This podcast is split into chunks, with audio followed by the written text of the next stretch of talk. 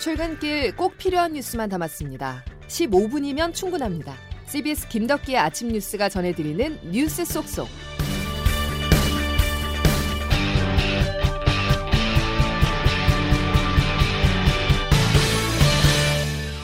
여러분 안녕하십니까? 11월 18일 김덕기 아침 뉴스입니다. 2022학년도 대학 수학 능력 시험일이 밝았습니다. 51만 명이 코로나 상황 속에 시험을 치르게 되는데요. 다행히 수능 한파는 없습니다. 수험장에 나가 있는 취재 기자 연결해서 현재 분위기 살펴보겠습니다. 임민정 기자 전해 주시죠. 네, 저는 지금 별도 시험장이 설치된 이화외고 앞에 나와 있습니다. 기숙사 학교인 만큼 이곳 수험생들의 아침을 챙겨주려는 학부모들이 줄지어 있습니다. 조금 전인 오전 6시 30분부터 입장이 시작됐는데요. 마스크를 쓴 학생들이 속속 시험장에 도착하는 모습입니다. 단계적 일상 회복, 위드 코로나 속에서 맞이하는 수능이지만 교문 앞 응원전은 자제하고 있어 조용하고 차분한 모습입니다. 선생님과 후배들의 응원과 합격떡을 나눠주던 모습은 2년째 찾아볼 수 없습니다. 학부모들도 긴장한 모습이 역력합니다. 어, 아람아. 여태까지 열심히 노력했던 거 이제 좀 편안한 마음으로 오늘 마지막 화이팅! 사랑해! 수능 날인 오늘 코로나19 확진자 3,000명대가 예상되는 만큼 감염 우려로 시험장 분위기도 적막한 모습입니다. 학생들 얼굴엔 긴장감과 해방감이 동시에 교차합니다. 열심히 달려왔는데 이제 드디어 결실 맺게 돼서 정말 기쁘고요. 수험생 다들 열심히 하시길 바라고 저도 최대한 노력하겠습니다. 끝나고 애들이랑 화끈하게 놀 생각입니다. 이번 수능은 수능 한파 없이 따뜻하지만 중부지방에 비 소식이 있는 등 곳곳에 빗방울이 내리고 있습니다. 지금까지 이화외고 앞에서 전해드렸습니다. 코로나19 확진자와 격리자도 시험을 보게 됩니다. 그런데 갑자기 오늘 아침에 열이 올랐다면 어떻게 되는 것인지 몇 가지 궁금한 점들이 있는데요. 취재 기자와 짚어보겠습니다. 황명문 기자 어서 오시죠. 네네. 예, 별도의 공간이 마련돼 있다는 거죠. 네, 그렇습니다. 일반 수험생과 확진 수험생, 자가격리 수험생이 각각 따로 별도의 공간에서 시험을 치릅니다. 오늘 수능에 응시할 확진 수험생은 68명, 자가격리 수험생은 105명으로 집계되고 있는데요. 예, 예. 사전에 안내된 별도 시험장에서 실험을 치르게 됩니다. 윤해 부총리의 말을 잠시 들어보시죠. 확진자, 자가격리 수험생의 증가 등 만약의 모든 상황을 대비하고자 실시간 상황을 공유하면서 돌발 상황에도 철저하게 대응하겠습니다. 네, 수험생은 입실 전에 발열 체크가 이루어지는데요. 예. 오늘 아침에 열이 나는 등 코로나 증상이 있을 경우에 일반 수험생도 아, 일반 시험실이 아닌 각 시험지구에 별도로 마련된 시험실에서 응시를 하게 됩니다. 예.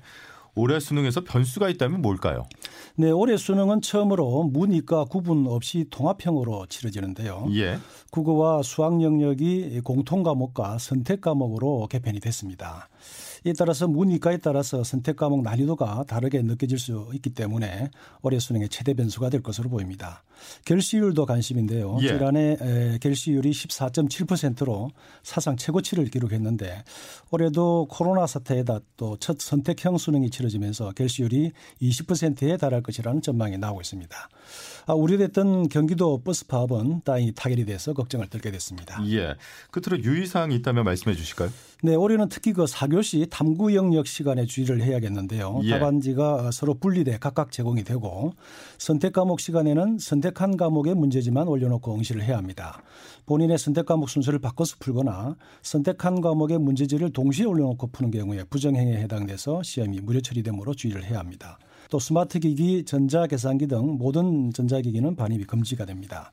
또 시험 내내 마스크를 써야 하는 만큼 여분의 마스크를 준비하는 것이 좋고 예. 지난해와 달리 그 책상 칸막이는 설치되지 않고 점심 시간에만 저기 칸막이가 배부돼서 자리에서 식사를 해야 합니다. 예, 여기까지 황명문 기자였습니다. 코로나19 상황도 살펴보겠습니다. 위중증 환자가 500명을 넘어섰습니다. 코로나 사태 이후 가장 많은 숫자로 정부는 현 의료 체계에서 감당할 수 있는 수준이 500명이라고 밝혔었는데요. 오늘 신규 확진자도 역대 가장 많다는 전망입니다. 앞서 하루 5천 명까지는 감당할 수 있다고 했었던 정부는 내일 수도권 주요 종합병원장들을 만나서 대책을 논의합니다. 윤철원 기자입니다. 코로나19 신규 확진자가 이틀 연속 3천 명을 넘을 전망입니다. 어제 오후 9시까지 집계된 신규 확진자는 3,085명으로 이틀 연속 3,000명대가 나오는 건 이번이 처음입니다. 집계를 하지 않는 부산을 제외한 모든 지역에서 확진자가 나와 지난 9월 25일 역대 최다 기록인 3,270명보다 많이 나올 가능성도 있습니다. 전체 확진 규모가 급증함에 따라 위중증 환자도 500명을 넘어서며 연일 최고치를 갈아치우고 있습니다. 수도권의 중환자 병상 가동률은 76.7%이며 서울은 80.6%까지 올랐습니다. 이에 김부경 국무총리는 오늘 수도권 주요 종합병원장들을 직접 만나 대책을 논의합니다. 정부는 또 60세 이상 고령층의 추가 접종 간격을 4개월로, 50대는 5개월로 각각 단축하기로 했습니다. 방역당국은 앞으로 중환자 병상 가동률과 주간 위중증 환자 수 등을 중심으로 매주 월요일마다 위험도를 평가해 발표합니다. 일상회복 단계 이행을 결정할 때는 단계 평가를, 방역 상황이 급격히 악화된 경우에는 긴급 평가를 통해 비상계획 발령 여부를 결정할 방침입니다. CBS 뉴스 윤철원입니다. 돌파 감염과 함께 위중증으로 나아가는 것을 막기 위해서 백신 추가 접종 시기를 1에서 2개월씩 앞당기기로 했습니다. 구체적으로 보면은 60세 이상 고령층과 감염 취약시설 입원 종사자 등은 기본 접종 완료 뒤 6개월에서 4개월로 단축이 되고 50대 연령층과 경찰 등 우선 접종 직업군은 5개월로 단축됐습니다. 최은화 예방접종 전문위원장입니다. 추가 접종 간격의 단축에 따른 안전성에 대한 우려에 비하여 추가 접종 단축을 통해 돌파 감염을 줄이는 예방 효과의 이득이 크다고 평가했습니다. 정부는 또 30세 미만에 대해서 모더나 백신 대신 화이자 백신을 권고했습니다.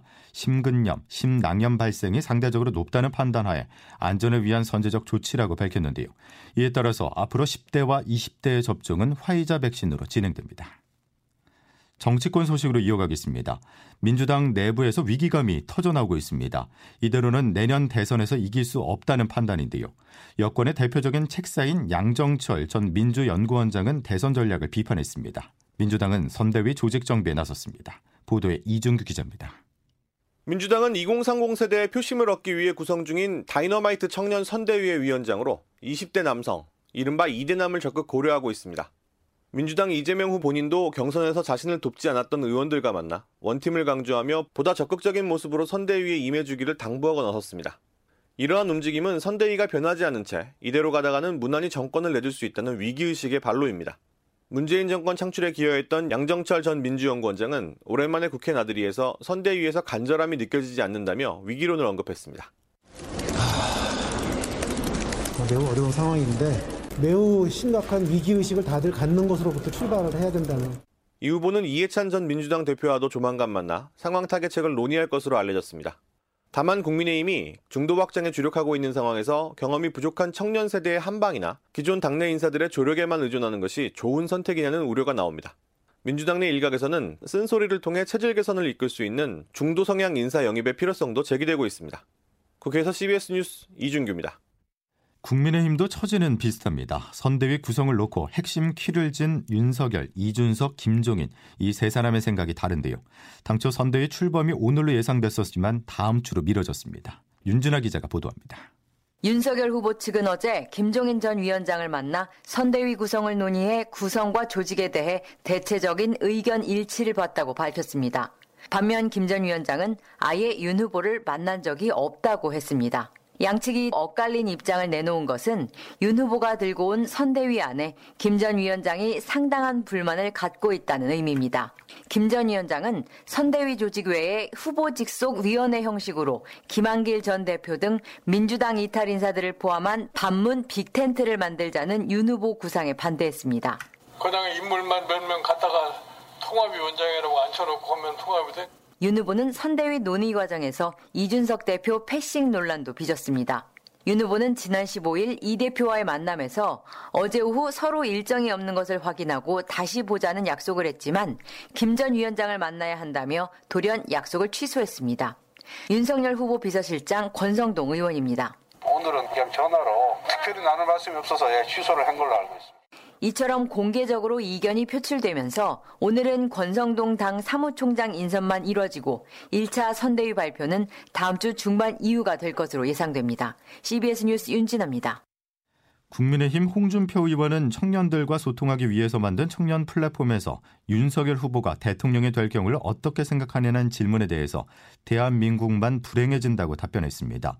윤 후보는 원팀을 위해서 홍 의원과 접촉하겠다고 밝혀왔지만 홍 의원은 선대위 합류에 선을 긋는 것으로 보입니다. 국내 시가총액 3위 기업인 네이버가 젊어집니다. 81년생인 여성 임원이 새 최고 경영자로 낙점됐는데요. 1999년 네이버 창립 이래 가장 파격적인 인사라는 평가입니다. 장규석 기자가 보도합니다. 네이버가 이사회를 열고 최수연 글로벌 사업지원부 책임 리더를 차기 최고 경영자로 내정했습니다. 81년생으로 현재 네이버를 이끌고 있는 한성숙 대표보다 14살 아래인 갓 마흔 워킹맘이 내년 3월부터 시가총액 66조 원짜리 기업을 이끌게 됩니다. 최 내정자는 서울대 공대를 졸업하고 2005년 네이버 신입사원으로 입사해 4년간 근무한 뒤 연대 법학전문대학원과 미국 하버드대 로스쿨을 거쳐 2019년에 네이버에 재합류했습니다.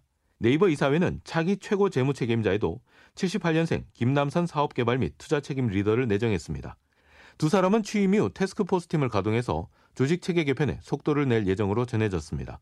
올해 5월 직장 내 괴롭힘으로 직원이 극단 선택을 하는 사건이 발생하면서 네이버는 조직 문화에 빨간불이 켜진 상태입니다. 게다가 경쟁사인 카카오와의 매출 경쟁에서도 뒤처지는 모습이 나타나기도 했습니다. 이번 세대 교체를 통해 네이버가 한 단계 도약할 수 있을지가 관건인데 일각에서는 너무 빠른 세대 교체로 외려 창업자인 이혜진 글로벌 투자 책임자의 입김이 더 커지는 게 아니냐는 관측도 나오고 있습니다. CBS 뉴스 장규석입니다. 프로야구 한국 시리즈 3차전에서 KT가 두산에 3대 1로 꺾고 3연승을 거둬 사상 첫 통합 우승까지 1승만 남겨뒀습니다.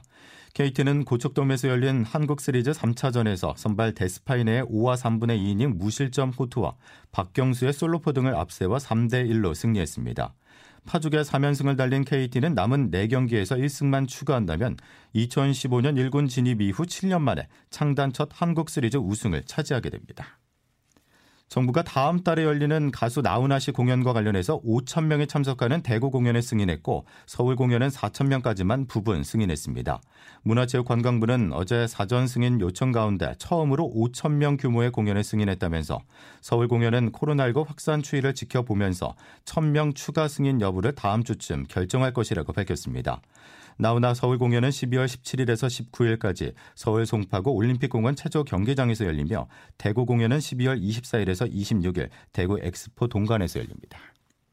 김덕기 아침 뉴스 여러분 함께하고 계십니다. 이제 기상청 연결해서 자세한 날씨 알아보겠습니다. 이수경 기상 리포터. 네, 기상청입니다. 예, 수능 추위는 없는 거죠? 네, 수능일인 오늘 입시 한파는 나타나지 않겠습니다. 오늘 아침 어제보다 기온이 5도 이상 높은 모습이고 서울은 현재 8도 안팎으로 예년 이맘때보다 춥지 않은 날씨로 시작하고 있는데요. 다만 일부 지역에 비 소식이 있습니다. 오전에 수도권과 강원 영서 충청 북부에 약하게 비가 오는 곳이 있겠고 비의 양은 5mm 내외로 적겠는데요. 오후에는 날씨가 점차 개겠고 남부 지방을 중심으로는 오늘 대체로 맑은 날씨가 예상됩니다. 있습니다. 낮 기온은 어제보다 약간 더 높아지고 일교차 큰 날씨가 이어지겠는데요.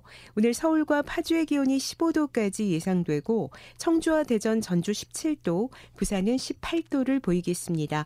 주말까지 평년 기온을 웃돌면서 추위 소식은 없는 상태인데요. 다만 이번 주 주일과 다음 주 월요일에 걸쳐서 전국적으로 비가 내리고 나면 날씨가 다시 추워질 것으로 예상됩니다. 참고로 오늘 수도권과 강원 영서 충청 북도 지역의 대 대기 중에 미세먼지 농도가 나쁨 수준을 보이는 곳이 있어서 주의하시기 바랍니다. 날씨였습니다. 수능 시험이 인생의 좋은 기회는 맞지만 마지막 기회는 아닙니다. 그동안 준비해온 실력 아낌없이 쏟아붓고 속 시원하게 시험장을 빠져나오길 응원하겠습니다. 자, 목요일 김덕기 아침 뉴스는 여기까지입니다. 내일도 필요한 뉴스들로만 꽉 채워드리겠습니다. 고맙습니다.